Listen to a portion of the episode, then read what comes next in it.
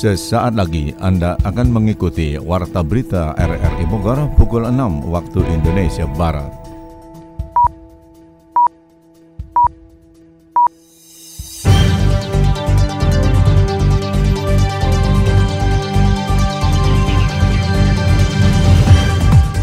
Selamat pagi. Saudara, kita kembali bersua lewat Warta Berita Minggu 30 Juli 2023. Berita akhir pekan kami isi dengan rangkuman berita sepekan. Siaran ini juga dapat Anda dengarkan melalui audio streaming RRI Playgo dan dapat Anda dengarkan kembali lewat podcast kami di Spotify, Anchor, Podtail, dan Google Podcast. Bersama saya Mukhlis Abdillah, inilah rangkuman berita sepekan selengkapnya. Saudara, rangkuman berita sepekan kami awali dari Pemprov Jabar, di mana Pemprov tersebut membentuk Satgas untuk melakukan investigasi dugaan kecurangan PPDB online jalur zonasi. Berikut laporan Sony Agung Saputra. Sejumlah temuan dalam PPDB yang mengarah pada tindak pidana dengan dugaan manipulatif data administrasi kependudukan mendapat perhatian Pemprov Jabar. Hal itu terlihat saat adanya kunjungan Gubernur Jawa Barat Ridwan Kamil yang juga menyikapi adanya dugaan kecurangan manipulatif data tersebut. Gubernur Jawa Barat Ridwan Kamil mengungkapkan sudah ada surat edaran untuk melakukan proses pendaftaran peserta didik baru PPDB sesuai dengan aturan dan koridor hukum. Sehingga jika ada temuan atau dugaan pelanggaran hukum seperti pungutan liar maka pihaknya menyerahkan kepada aparat kepolisian untuk melakukan penegakan hukum. Kan sudah ada pergubnya, tidak boleh melakukan pungutan tanpa izin dari gubernur, khususnya melalui kadisdik. Karena kalau kalau dilakukan nanti banyak uh, apa hal-hal yang sebenarnya tidak perlu diada-ada dan akhirnya merugikan adalah uh, warga atau anak-anak yang bersekolah di sana. Sedangkan saat ini pemerintah Provinsi Jawa Barat juga melakukan evaluasi terhadap proses PPDB online sistem zonasi untuk lebih membawa manfaat bagi masyarakat termasuk kemungkinan mengembalikan wewenang pengelolaan SLTA yang saat ini berada pada tingkat provinsi ke ranah kabupaten kota untuk mendekatkan pengawasan dan penanganan secara menyeluruh tidak ada lagi drama-drama yang melelahkan seperti yang kita lihat sekarang. Oh itu lebih bagus karena kearifan lokal itu uh, harus jadi dasar dari sebuah kebijakan. Kebijakan umumnya sama, tapi implementasi memang di era otonomi daerah itu harusnya lebih baik. Bahkan dulu juga saya wali kota itu SMA diurusnya oleh wali kota ya oleh aturan harus ke provinsi sebenarnya dulu bisa lebih dekat kalau oleh kota kabupaten ya nah hal-hal begitu kalau memang ada wacana ada ruang-ruang lebih otonom saya kira saya menyambut baik nanti saya akan evaluasi uh, dan tentunya koordinasi ya uh, kalau itu dilakukan kita ambil pilihan-pilihan yang paling baik untuk masyarakat Jawa Barat terkait ajuan agar SMA dikembalikan ke wilayah kota dan kabupaten. Ya, nanti kan bagian dari wacana ini. Yang penting mah rakyat tidak dirugikan gitu. Sementara itu kepolisian Polresta Bogor Kota juga melakukan pendalaman adanya dugaan tindak pidana saat PPDB sistem zonasi dengan adanya dugaan manipulatif data sehingga Satuan Reserse Kriminal Satreskrim Polresta Bogor Kota menjalankan pemeriksaan kepada sejumlah orang terkait penelusuran adanya tindak pidana dalam persoalan tersebut. Warga Cisarua Kabupaten Bogor mengeluhkan tumpukan sampah setiap akhir pekan bahkan pada libur panjang akhir pekan dengan kemacetan panjang selama 7 jam. Sampah membludak mencapai 48 meter kubik berupa sampah plastik dan kaleng. Yofri Haryadi menurunkan catatannya. Tumpukan sampah setiap akhir pekan menjadi masalah panjang yang terus menjadi keluhan masyarakat di Cisarua, Kabupaten Bogor. Minimnya kesadaran masyarakat dalam program hidup bersih dan sehat ditambah masih adanya perilaku buruk sebagian warga yang membuang sampahnya di jalanan bahkan aliran sungai. Usai kegiatan pertemuan dengan para kepala desa di wilayah itu pun Camat Cisarua Ivan Pramudia mengatakan ada kendala dalam pengangkutan sampah pada libur akhir pekan yakni pemberlakuan jalur satu arah. Truk sampah milik UPT Pengelolaan Sampah Wilayah 3 Ciawi Bogor terkendala dengan penerapan lalu lintas, sehingga penarikan sampah di tempat pembuangan sementara dilakukan pada hari Senin. Jumat, Sabtu, Minggu, pila pinuh, sampahnya ke mana? Ke jalan raya. Kendala DLH, Kang Rudi di UPT, Jumat, Sabtu, Minggu kadang-kadang one way, mobil sampah nggak bisa naik Makanya dia ngambilnya Senin. Jumat Sabtu Minggu masyarakat tuh turun, sampah numpuk depan kelurahan, sampah numpuk di belakang Grand Usu. Tidak melihat permasalahannya secara keseluruhan bahwa Jumat Sabtu Minggu sampah kita pasti meningkat karena banyak wisatawan naik. Nah itu juga harus jadi jadi solusi lah. Kita cari solusinya seperti apa, tapi harus bareng-bareng. Harus bareng-bareng, tidak bisa hanya satu institusi mengerjakan itu. DLH saja tidak bisa. Kondisi itu pun diperparah dengan villa dan rumah yang disewakan yang membuang sampahnya ke lahan kosong di jalanan. Kurangnya kesadaran ini juga diakui pegiat lingkungan asal Puncak Bogor Siti Sunarti yang menjadikan program pengelolaan sampah di wilayahnya kurang optimal. Program bank sampah dan pilah sampah atau mengolah sampah menggunakan insenerator hanya berjalan di sebagian wilayah saja di Cisarua Bogor. Sebenarnya gini, kalau keluar kan harus bisa-bisa lagi sampahnya ya.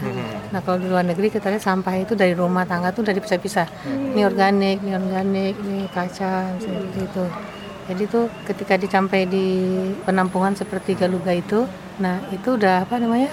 Udah terpisah gitu. Nah kalau di sini kan nggak di rumah dipisah-pisahin. Iya. tapi ketika diangkut sama truk campur lagi. Di Galuga campur lagi ada sekitar 20 hingga 40 kubik rata-rata sampah di sepanjang jalur puncak Bogor. Bahkan pada libur panjang akhir pekan dengan kemacetan panjang selama 7 jam, sampah membludak hingga mencapai 48 kubik berupa sampah plastik dan kaleng minuman. Jika masyarakat sadar apabila sampah dapat diolah menjadi benda bermanfaat, maka persoalan sampah rumah tangga di kawasan puncak Bogor dapat diminimalisir. Badan Penanggulangan Bencana Daerah BPBD Kota Sukabumi mengantisipasi dampak musim kemarau panjang atau El Nino dengan mempersiapkan air bersih untuk wilayah terdampak kekeringan. Berikut catatan Adi Fajar.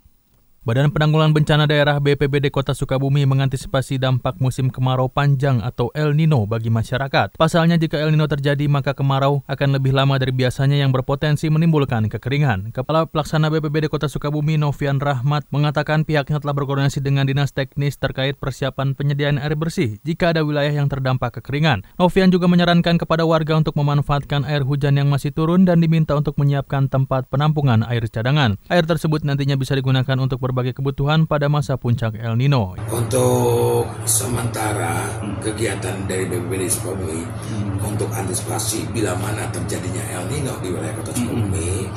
kami berkoordinasi dengan instansi-instansi terkait, hmm. yaitu dari PUTR, PDAM untuk kebutuhan air bersih, hmm. dan juga dari PSDA itu kondisi BPD. Sejauh ini Novian mengungkapkan wilayah kota Sukabumi masih dalam kondisi yang aman dari kekeringan. Pihaknya akan terus memantau perkembangan cuaca, berkoordinasi dengan BMKG untuk memberikan antisipasi dini bagi masyarakat dalam menghadapi El Nino. Namun pada saat ini, alhamdulillah sampai saat ini belum pernah terjadi akibat El Nino yang signifikan di wilayah kota Sukabumi. Nah, dan juga tetap koordinasi dengan beberapa provinsi maupun dari BMKG. Berdasarkan informasi dari Badan Meteorologi, Klimatologi, dan Geofisika BMKG bahwa diprediksi puncak El Nino akan terjadi pada Agustus hingga September 2023. Karena itu untuk menghadapi puncak kemarau, masyarakat harus dipersiapkan melakukan mitigasi bencana agar siap dalam menghadapi segala kondisi. Bus Trans Pakuan melakukan uji coba trayek ke Cibubur, Jakarta Timur. Warga dari rute terminal Baranang Siang dan Bubulak ke Cibubur itu bisa melanjutkan perjalanan ke Jakarta menggunakan bis Transjakarta atau LRT. Catatan selengkapnya disampaikan Sony Agung Saputra. Masyarakat Bogor dan sekitarnya bisa menikmati layanan Transpakuan yang mulai melakukan uji coba trayek ke Cibubur, Jakarta Timur. Pantauan RRI peluncuran pertama memang sudah berlangsung oleh Gubernur Jawa Barat Ridwan Kamil dan mulai Senin ini layanan tersebut beroperasi untuk melayani rute Cidangiang ke Cibubur dan Bubulak ke Cibubur. Aparatur Perumda Transpakuan Kota Bogor Agung Satria mengungkapkan layanan bis Transpakuan itu beroperasi pada pukul 5.30 dan 7 untuk pemberangkatan dari Bubulak dan Cidangiang. Memang pada hari pertama ini belum terlihat antusias masyarakat karena banyak yang belum mengetahui adanya rute tersebut melayani hingga ke Jakarta sehingga pihaknya melakukan upaya untuk menarik penumpang dengan adanya rute baru ini. Untuk sekarang kondisi hari pertama pelayanan feeder uh, LRT Transpakuan animonya sih ada cuma memang belum sebanyak itu. Karena mungkin hari pertama sehingga sih harapan kita dengan kita blasting informasi dari PT PST dan juga mungkin nanti di Batu Pemkot ngebuat masyarakat yang menggunakan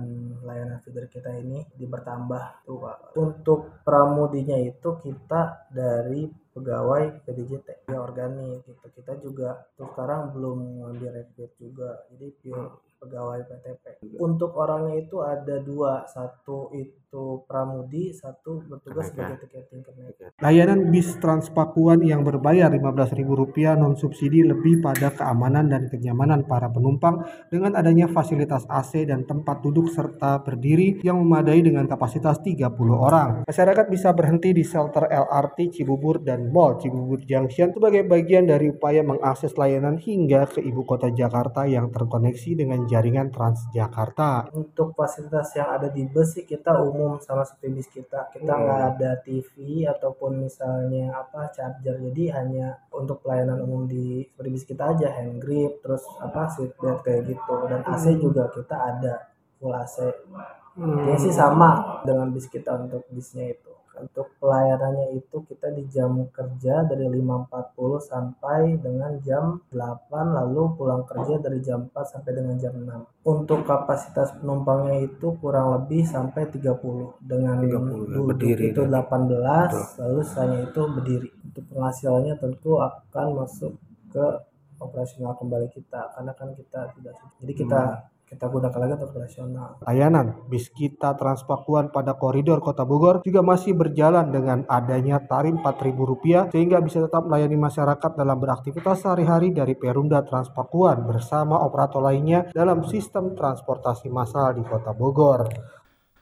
Aliran Kali Cikani Kinanggung, Kabupaten Bogor kembali tercemar. Ratusan ikan dalam keramba warga mati mendadak. Diduga keracunan sianida dan merkuri. Selengkapnya dilaporkan Yofri Haryadi.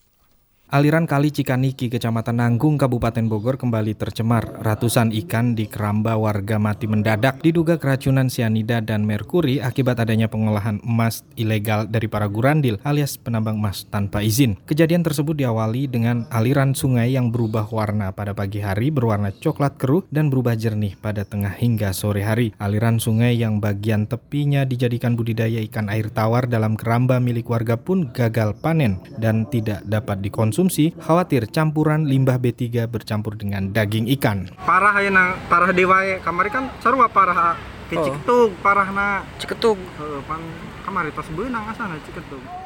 Sementara para ibu rumah tangga pun mengeluhkan keruhnya air sungai Cikaniki mendadak di Desa Kalung Liut, Kecamatan Nanggung, Kabupaten Bogor. Dewi bersama anak dan warga lainnya heran dengan aliran sungai Cikaniki yang seketika keruh. Anaknya yang kerap mandi di sungai itu pun mengalami gatal setelah mandi di tepian sungai Cikaniki. Berang nah herang gitu. Ayo iya herang gitu jam 8 kiru gitu. Kadang kiru kayak ya daripada buktuh ya nyuci baik gitu.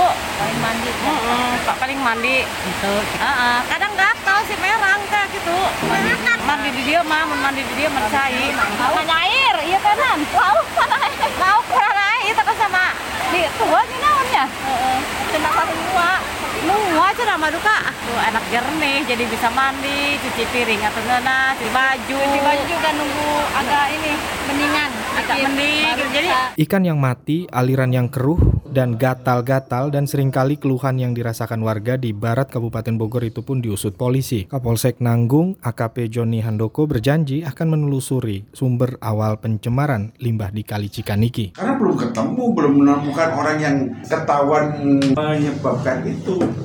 Kalau ketahuan itu ya pasti kita proses, bukan kita proses dalam artian ya kita ambil keterangan ada indikasi apa kan gitu. Tapi ini masih dalam penyelidikan dan jasa kami juga sudah kami turunkan Bakri, jasa termasuk Intel juga untuk mencari. Karena ini agak sulit. Mereka itu kayaknya ya kalau memang dengan dari karena indikasi kalau dari limbah pasti dari hulu juga akan mabuk. Hmm. tapi ini cuma di hilir. lukur doang. Ya hilir lah. Nah, di lukur doang. Di atasnya nggak ada yang mabuk. Kecuali kalau di atasnya juga ada yang mabuk banyak orang yang nyarikan mungkin ya udah penyebabnya pasti limbah. Analisa dan kita menerka-nerka ya bahwa kayaknya ada orang yang sengaja nyarikan dengan cara mobil gitu.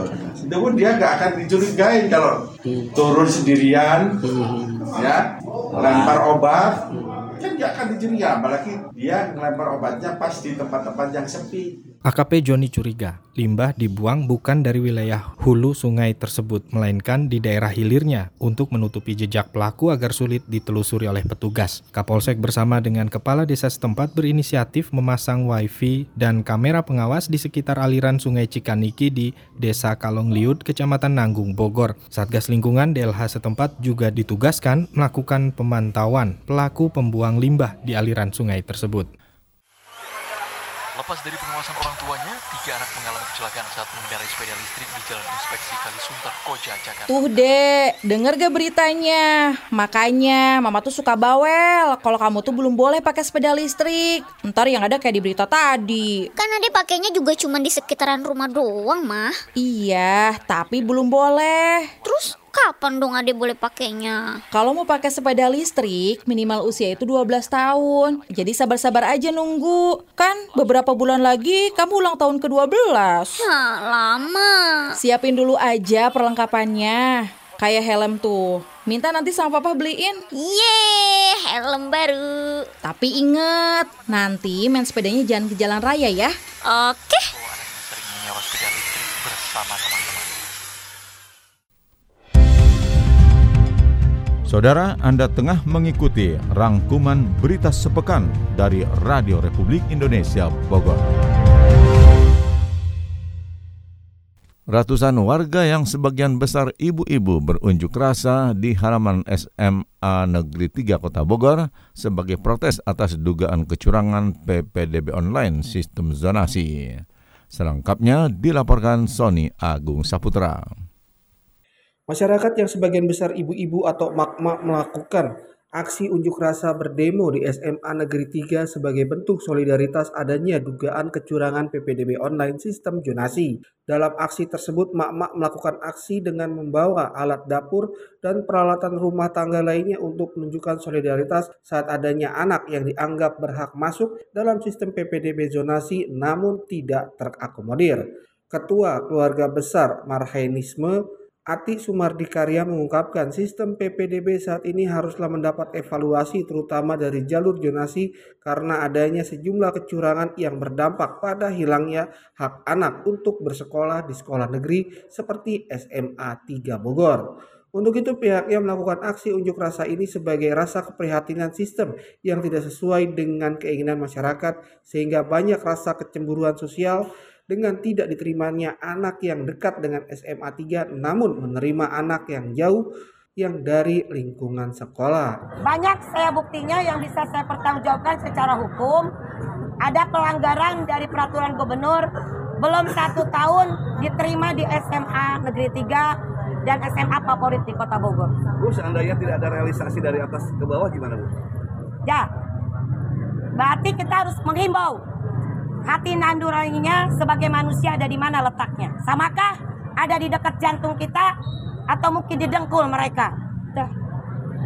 Tapi dengan adanya seperti ini kan harusnya juga paham. Ya. Jadi pada intinya budaya malu Ibu ya ditegakkan ya. Tegak dan evaluasi sebenarnya sistemnya tidak salah. Yang salah adalah oknum yang bermain di dalamnya. Kan ini untuk mengakomodir yang terdekat sebenarnya. Dan masyarakat miskin dalam jalur afirmasi. Dan aktivitas kita bawa aja masakannya untuk menyuarakan hati mereka untuk disampaikan. Menyikapi hal tersebut, Kepala Sekolah SMA Negeri 3 Dewi Suhartini mengaku akan melakukan koordinasi dengan kantor cabang Dinas Pendidikan sebagai kepanjangan tangan dari pemerintah Provinsi Jawa Barat. Saat ini ketentuan tentang PPDB sistem jonasi sudah mengacu pada peraturan yang ada untuk SLTA berada pada kewenangan pemerintah Provinsi Jawa Barat sehingga sudah melakukan semua aturan yang berlaku. Itu kan menyuarakan menyuarakan hati eh, para ibu yang anak-anaknya tidak diterima melalui jalur zonasi di SMA 3 Hmm, lalu akan disampaikan ke KCD atau seperti apa? Ini Bu? orang KCD Pak. Iya. Artinya seperti apa Bu? Ini kan di masih di lapangan. Secara koordinatif kelembagaannya seperti apa Bu? Tentu saja saya akan berkoordinasi secara resmi dengan pihak atasan kami. Kemudian para pendemo juga melakukan mediasi dengan pihak sekolah dan KCD sebagai bagian evaluasi pelaksanaan PPDB tahun 2023 yang masih mendapatkan kendala dengan adanya dugaan kecurangan dan manipulatif data. Sebuah rumah yang masih berdiri tegak di tengah proyek tol Cijago Depok sempat menyita perhatian publik. Sementara BPN setempat mengonfirmasi permasalahan ganti rugi sudah diselesaikan dengan pihak ahli waris. Berikut catatan Adif Fajar. Sebuah rumah yang berdiri di tengah proyek pembangunan tol Cinere Jagorawi atau Cijago Seksi 3B yang menghubungkan wilayah Serpong, Cinere, dan tol Jagorawi di Limo, Kota Depok menyita perhatian publik. Pasalnya hanya satu rumah saja yang bertahan di tengah proyek strategis nasional itu. Kepala Badan Pertanahan Nasional BPN Kota Depok Indra Gunawan memberi penjelasan terkait rumah yang banyak diperbincangkan tersebut. Indra menjelaskan rumah tersebut sebelumnya memang sempat ada persoalan mengenai klarifikasi dari pihak pemilik rumah baik fisik maupun yuridis. Ia mengatakan selain rumah itu ada tiga rumah lainnya yang sebelumnya belum dibayar dan belum dibongkar. Namun tiga rumah itu sudah dibongkar dan menyisakan satu rumah yang belakangan ini banyak menyita perhatian publik. yang terakhir kali dibongkar sebenarnya memang benar adanya bahwa kemarin ada persoalan di sana sehingga memerlukan uh, klarifikasi baik secara uh, fisik maupun yuridis sehingga membutuhkan waktu. Ada di sana ada terkait juga ada empat masyarakat yaitu uh, uh, Bapak Imam Pain, Bapak Supriyadi, lalu uh, Bapak Sudoyo dan ahli warisnya dan satu uh, ya Namun begitu saat ini Indra mengatakan persoalan tersebut sudah diselesaikan dan rumahnya pun telah dibongkar oleh pihak kontraktor. Indra menyampaikan pada Senin 24 Juli 2023, ahli waris pemilik rumah itu sudah mendatangi posko pemberian uang ganti kerugian pengadaan tanah jalan tol Cijago yang terletak di Kelurahan Limo, Kecamatan Limo, Kota Depok oleh BPN Kota Depok. Itu membutuhkan waktu dalam rangka penyelesaian. Tetapi alhamdulillah pada hari ini telah dilakukan uh, proses pembayaran dan mungkin hari ini juga uh, kontraktor bisa membongkar, melakukan pembongkaran terhadap rumah yang tersisa satu tersebut. Diketahui uang ganti rugi rumah tersebut telah diserahkan kepada pemegang ahli waris atas nama almarhum Hudoyo dengan nomor identitas bidang 274 dan almarhumah Supartini Bambang S dengan NIB 289 dan 289A. Seluruh uang pemberian ganti rugi itu diberikan kepada ahli waris keduanya. Mengenai mekanisme pembayaran, hal itu sepenuhnya dilakukan melalui dana talangan oleh PT Translingkar Kita Jaya. Pantauan terakhir pada Rabu siang, rumah tersebut telah diratakan dengan tanah menggunakan alat berat. Kasus pencabulan anak di pondok pesantren kawasan Tanah Sareal, Kota Bogor terus didalami Satreskrim Polresta Bogor Kota. Berikut catatan Sony Agung Saputra. Kasus pencabulan anak di pondok pesantren kawasan Kecamatan Tanah Sareal Kota Bogor terus mendapat penyidikan dari Satreskrim Polresta Bogor Kota. Sudah ada dua tersangka dalam kasus tersebut berinisial AM dan MMZ yang diduga melakukan pencabulan terhadap anak. Kapolresta Bogor Kota Kombes Pol Bispo Teguh Prakoso mengungkapkan penanganan terhadap kasus ini masih berlangsung dengan adanya pemeriksaan dan pengumpulan alat bukti. Proses pelimpahan ke Kejaksaan Negeri Kota Bogor juga akan berlangsung sehingga kasus tersebut siap untuk disidangkan di Pengadilan Negeri Bogor. tetapkan sebagai tersangka. Kita tetapkan tersangka, terus berkasnya kita lanjut sampai jaksa dan pengadilan. Tujuannya tidak ada kendala. Kita menunggu informasi dari jaksa. Jika sudah P21 kita akan segera limpahkan. Sejauh ini belum ada informasi korban lain atau seterusnya. Belum ada. Belum ada laporan lain. Ya, belum ada. Sementara itu, Ketua KPAI Kota Bogor, Dede Siti Amanah, menjelaskan proses penegakan hukum harus berjalan sesuai dengan koridor yang berlaku. Dengan adanya korban dari anak yang juga mendapat pemulihan secara traumatik, KPAI terus melakukan monitoring dan pengawasan terhadap penegakan hukum agar bisa mendapatkan keadilan bagi anak yang sudah menjadi korban kekerasan seksual saat menimba ilmu di pondok pesantren. Memang ya kami hargai lah, kami hargai dan kami hormati juga setiap proses langkah hukum. Seperti yang eh, berbicara tentang langkah hukum tentunya juga segala sesuatu harus sesuai dengan SOP ya sesuai dengan SOP terus uh, pelengkapan-pelengkapan uh, bukti dan lain sebagainya. Dan alhamdulillah sih informasinya sudah lengkap segala macamnya. Tinggal kita lihat uh, hasil akhirnya aja di kepolisian mancing lah. Jadi ada reaksi reaksi dari anak tersebut uh, yang memancing memancing orang sekitarnya dan akhirnya memunculkan itu tadi kisah-kisah yang, yang ada laporan Iya, dugaan-dugaan itu laporan-laporan sudah ada. Tapi kan kalau secara resmi kita juga kan bisa proses, gitu kan segala sesuatu juga harus secara bukti itu kan menyampaikan satu kejadian, satu kali kejadian, ya depresi, trauma dan apalagi di awal katanya nangis dan lain sebagainya. Cuma karena ketidakberanian itu sih sebenarnya. Partisipasi masyarakat juga harus terus tetap mengawasi semua lembaga pendidikan baik itu agama atau umum sehingga kekerasan di dunia pendidikan dapat berkurang atau bahkan ditiadakan.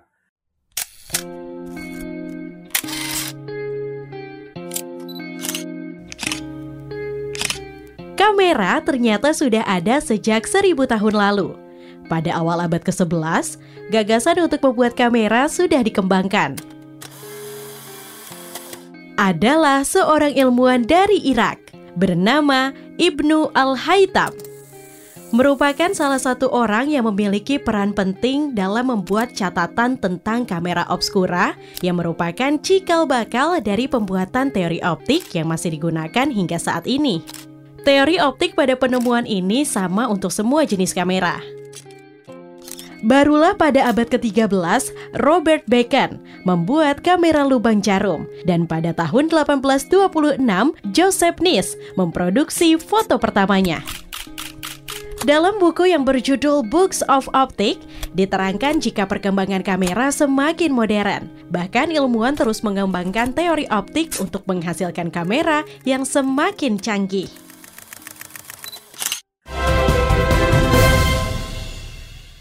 Bawaslu Kabupaten Bogor merilis daftar nama balon anggota legislatif yang kelengkapan administrasinya bermasalah. Antara lain ditemukannya daftar nama bacalek yang masih berstatus ASN dan kepala desa yang belum ada surat pengunduran diri. Yofri Haryadi menurunkan catatannya. Badan Pengawas Pemilu Bawaslu Kabupaten Bogor merilis daftar nama bakal calon legislatif yang kelengkapan administrasinya bermasalah. Antara lain ditemukannya daftar nama caleg yang masih berstatus sebagai ASN dan kepala desa dan belum ada surat pengunduran diri dari yang bersangkutan. Bahkan ada satu nama bacalek yang sama di dua partai berbeda dengan daerah pemilihan yang sama. Komisioner Bawaslu Kabupaten Bogor Burhanuddin mengatakan laporan tersebut sudah disampaikan kepada KPU Kabupaten Bogor. Ada kesempatan yang diberikan ke kepada partai politik untuk melakukan revisi daftar nama bakal caleg yang tidak memenuhi syarat administrasi sesuai aturan. Tahapan akhir dalam penetapan daftar caleg tetap baru akan dirilis pada 9 November 2023 oleh KPU setempat. Data yang kemarin kita sampaikan di teman-teman ya, itu hasil pengawasan tahapan verifikasi administrasi.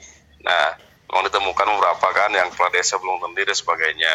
Lalu kita rekomendasikan ke KPU untuk kemudian di cross check beberapa waktu kemudian KPU mengirim surat ke kita e, mereka menyampaikan bahwa mereka sudah apa si caleg-caleg ini. Ada kan yeah. kalau pendamping desa kan mereka memang tidak harus mundur ya. Yeah. karena ada yang sudah memperbaiki gitu kan ditunggu sampai e, masa nanti sebelum DCT karena masih dimungkinkan untuk melakukan perbaikan. Dari pihak KPU Kabupaten Bogor revisi atau pergantian bacalek tidak serta-merta menjadikan bacalek langsung memenuhi syarat sebelumnya diberikan syarat sebelum diverifikasi ulang oleh KPU sesuai kelayakannya. Akan tetapi, Komisioner Bawaslu Kabupaten Bogor Burhanuddin menambahkan, sebelum penetapan DCT Bacalek nanti, surat pengunduran diri dari Bacalek masih dapat diterima, terutama Bacalek yang masih menjabat sebagai Kepala Desa atau ASN.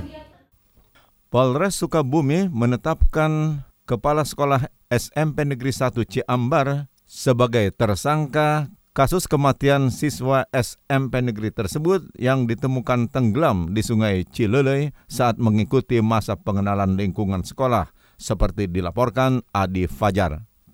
Polres Sukabumi menetapkan Kepala Sekolah SMPN 1 Ciambar berinisial K, 55 tahun, sebagai tersangka atas tewasnya seorang siswa saat mengikuti kegiatan masa pengenalan lingkungan sekolah atau MPLS yang terjadi pada Sabtu 22 Juli 2023. Hal itu berdasarkan gelar perkara yang dilakukan penyidik dari Satreskrim Polres Sukabumi pada Kamis malam. Kapolres Sukabumi AKBP Maruli Pardede menjelaskan, sebagai kepala sekolah, K diduga melakukan tindakan melawan hukum atas peraturan Menteri Pendidikan dan Kebudayaan atau Permendikbud nomor 18 tahun 2016 tentang pengenalan lingkungan sekolah pada siswa baru. Tersangka pun tidak melakukan upaya pencegahan dan pengawasan bagi anak didiknya untuk meminimalisir kejadian yang tidak diinginkan. Perbuatan melawan hukum yang dilakukan oleh tersangka K, yaitu panduannya adalah sesuai dengan peraturan Menteri Pendidikan dan Kebudayaan Republik Indonesia nomor 18 tahun 2016, di mana ada beberapa perbuatan sesuai dengan alat bukti, saksi, surat petunjuk,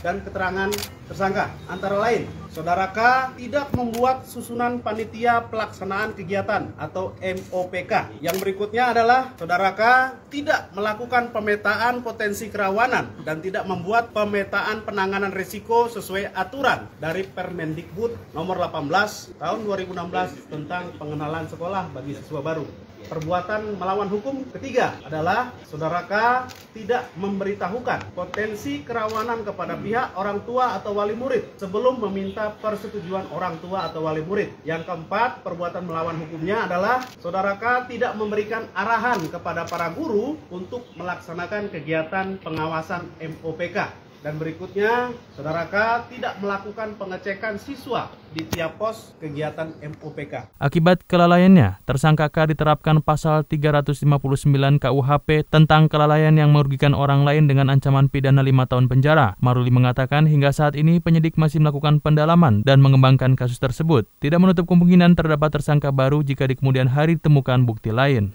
Adapun terhadap perkara tersebut dengan barang bukti yang sudah berhasil diamankan. Antara lain adalah seragam ya yang digunakan oleh korban, sepasang sepatu milik korban dan ada beberapa barang bukti dokumen. Apakah itu terkait dengan susunan kepanitiaan? Mungkin nanti kita menunggu juga hasil otopsi. Dan terhadap tersangka K diterapkan pasal 359 KUH pidana dengan ancaman pidana selamanya lima tahun. Sambil melengkapi berkas perkara dan kelengkapannya, penyidik juga mendalami ada kemungkinan-kemungkinan lain atau peluang. Mandala Aditya 13 tahun menjadi korban saat mengikuti rangkaian kegiatan MPLS di SMP Negeri 1 Ciambar sejak Jumat 21 Juli 2023. Korban ditemukan meninggal dunia tenggelam di Sungai Cilelei pada Sabtu 23 Juli 2023.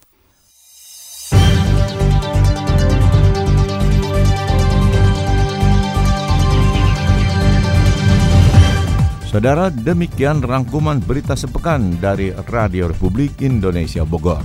Siaran ini dapat Anda dengarkan kembali melalui podcast kami di Spotify, Anchor, Podel, dan Google Podcast. Saya Muhlis Abdillah merangkap Des Editor bersama penata teknik Mahdi Nur mengucapkan terima kasih atas kebersamaan Anda. Selamat pagi.